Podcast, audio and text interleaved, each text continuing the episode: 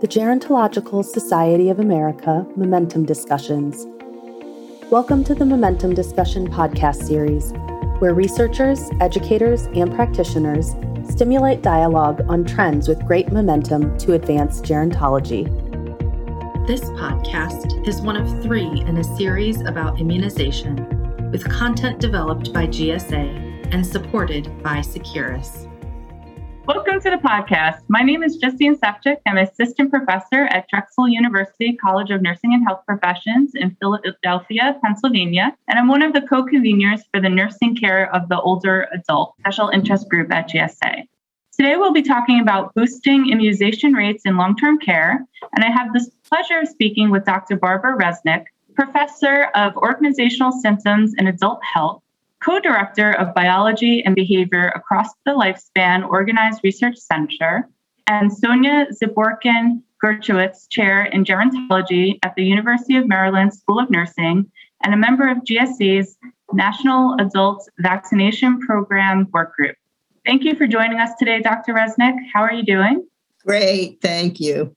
Great. To get started can you tell us about how you got interested in immunization in long-term care so I would say that I've always been passionate about health promotion. My focus more whether it's physical activity, appropriate diets for older adults, adherence to medication, all types of health promotion, and immunizations really fall within that category.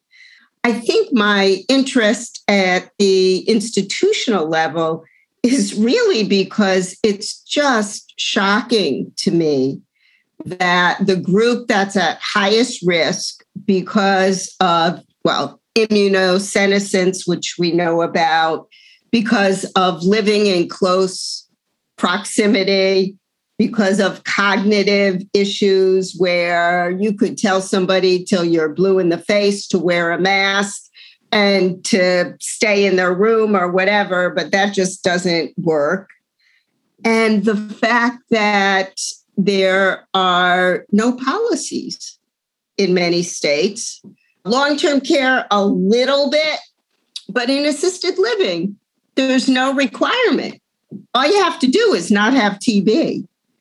But there's very, very few states that even ask about immunization. So to me, it's just appalling. And it's been one of my passions to try and address that, particularly in the assisted living arena where there is absolutely no guidance. But that's really how I became interested. Wow, this is a group that really needs this to be addressed. Nobody ever addresses it because it's not a fire to put out. And so I just have had the opportunity, particularly through the National Adult Vaccine Program, to remind everybody let's not forget the long term care settings. Absolutely. Thank you. And so we know you've researched and worked a lot in behavior motivation. What kind of principles can we use to motivate older adults in long term care to get vaccinated? So I pretty much use the same principles that I do with other health promotion types of activities. And I really take it strongly from a theoretical approach starting with the socio-ecological model which really looks at intrapersonal factors factors within the individual whether it's their genetics um, their beliefs which we know is very important in this area interpersonal interactions and i'll talk more about those using a self-efficacy based approach environmental issues you have to make it accessible and easy, those types of things. And then policy. And we certainly know policy makes a big difference. With regard to the interpersonal, I use very much at the motivational level, the individual motivational level, the theory of self efficacy. And there's four areas that truthfully influence behavior. I never measure self efficacy in people with cognitive impairment. And truthfully, even most people lie. They'll say, yes, their self efficacy is off the charts, but they don't do the behavior. Uh-huh. But the principles uh, that change self efficacy and alter motivation are very, very helpful. First of all, it's getting somebody to do the behavior. If we think about COVID, if you had your first shot, you lived through it, you were willing to have the second one. Yeah. Or if you get flu shots every year and don't get the flu, you're willing to translate it. But it's doing the behavior that helps people be motivated. The second is verbal encouragement. Verbal encouragement also involves education, but not solely education, but being told repeatedly that this is something you should do, it's safe, it's good for you, whatever the message is for that individual. The third is role models. Look, your your roommate, she's 99, she got it, she lived through it, whatever you can use. Older adults, many couldn't care less about role models, but for some it's worthwhile. And particularly for staff, it may be worthwhile. One of the most important areas of building self efficacy and changing motivation is getting rid of the unpleasant sensations around a behavior. This is what we see with COVID, whether it's the fear of the pain of the shot, whether it's a belief that the shot is going to kill you, it's going to give you COVID, you don't need it, whatever your belief is, whatever your fear is, those things need to be eliminated. So it's really getting at the core of the issue for the individual and using those basic principles, which I find very helpful. I will tell you, you can't do it once. You may have to work with somebody for six months to get them to get that vaccine. Yeah, thank you for that. And what have you found to be the biggest challenges to increasing vaccination rate in long term care, both for staff and residents? So I, I, think the three biggest areas are really access, policy, and beliefs. So we have to make vaccines accessible. I think good example with COVID. My gosh, how wonderful. They came right to the facility. Boom, we did it, right? And I know some facilities did better than others, but I know in my own facility, we had 100%. I mean, there was no question. You were getting, wow. I had people who, who wouldn't get, they don't get the flu shot because they think the flu shot gives them arthritis but they got the COVID vaccine. So, so we really did great bringing it there. If we had to send people out, forget it. And I think about that with shingles. That's my biggest challenge. I have had and done some work to bring immunizations into the facility for shingles, but it's a lot harder to do. So it is access. Policy changes behavior. There's no two ways about it, and particularly in long term care. They are not going to do anything unless they're required to do it. If they are required to do it, it will be done yesterday. So policy makes a big difference. And beliefs, getting at what people truly believe and helping to make sure those beliefs are accurate and appropriate. So, with that last point, are you saying providing education, educational material to address fears so I think it's more than education. Mm-hmm. Education does not change behavior. You can educate till you turn blue in the face, but if somebody holds on to a belief because they've seen it, their neighbor got immunized and they still got COVID, it's really getting through that. And I know what I did in my facility if and w- we had no problem with residents getting immunized we had some challenges with some staff of course any staff that didn't get immunized i had their manager have them come talk to me and we sat down and we had chats about really getting at what was stopping them and finding out truly what that issue is not that excuse there's a difference between an excuse and the real issue. And so it's digging, digging, digging sometimes to find that. And then trying to overcome the belief. Sometimes it's very, very difficult. Some people have a, a, a, rationale, if you will, at some level for that belief, but it's really getting as deep as you can into it.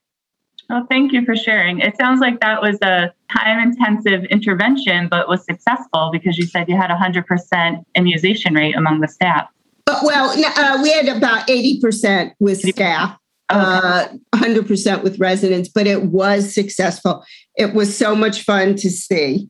I would have people that were like saying no on the day they were there and they would well i'll go out to my car and get my identification then and i'll i'll do it and that just yeah made a big difference great thank you for sharing so thinking more about recent research on long-term care what do you think are the most interesting findings about the recent research uh, including any lessons learned from the covid vaccine programs so I, it, to me a lot of this is around policy and making clear policies to change behavior and make all people safe and immunized. And that's clearly the, the quickest way and easiest way to do it.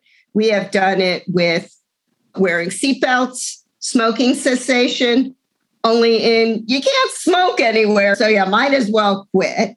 And I think we've also seen it with immunizations. And we're going to see what happens in the coming months when it's required. Yes, we are losing some staff in these settings, but my uh, philosophy is these staff are going to come back because no matter where else they go, they're going to have to get immunized as well if they're working in the grocery store, wherever they are. So I, I think policy and the impact of policy has been an interesting thing. And then I'm very excited because I do a lot of dissemination and implementation research.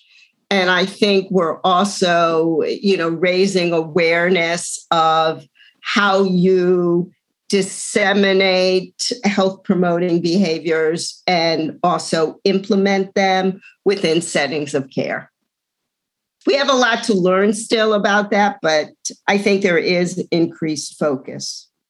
Well, thank you. That that leads to my follow up question of what do you, we still need to better understand about long term care? So I, I think we need to continue to explore the best ways to change behavior. And I, I think we have to change our expectations, truthfully everybody wants that one magic bullet. And you know what? There isn't one. There's principles, and that's again why I like the self efficacy approach. There's many things that we need to do with individuals to change their behavior, but there is not one way to do it, and that's okay. You know, uh, uh, researchers, the National Institutes of Health, everybody wants to be the one famous person that fixes it all. And I think we have to just look at a smorgasbord, what works in what, what is the process that works, but at the individual level, it's going to be different. So I think we need to learn that, come to terms with it, and use it. Okay, and what would you say to new practitioners or researchers who are interested in aging and immunization? So, I really encourage people to become immunization champions within their, their own settings and within their own lives. And I am the immunization nudge within my own facility. I know that. I fought for years about changing what flu shots were given, among other things, getting shingles vaccines into the setting. So it really takes a passion. And within the National Adult Vaccine Program, we have a program called iCamp where we train champions. And I encourage all of you to explore that and reach out to us if you're interested because it's a great way to think about leading within your settings and within your communities for how to really move immunizations forward. All right. Well, before we wrap up our talk today, what is one last message that you'd like to leave for our listeners about long term care and immunization? Well, first of all, I say get immunized yourself. And the other thing I encourage you all to identify one person in your facility whether it's a resident or a staff member that you know has not been immunized. I know it's supposed to be a secret, but these things leak out.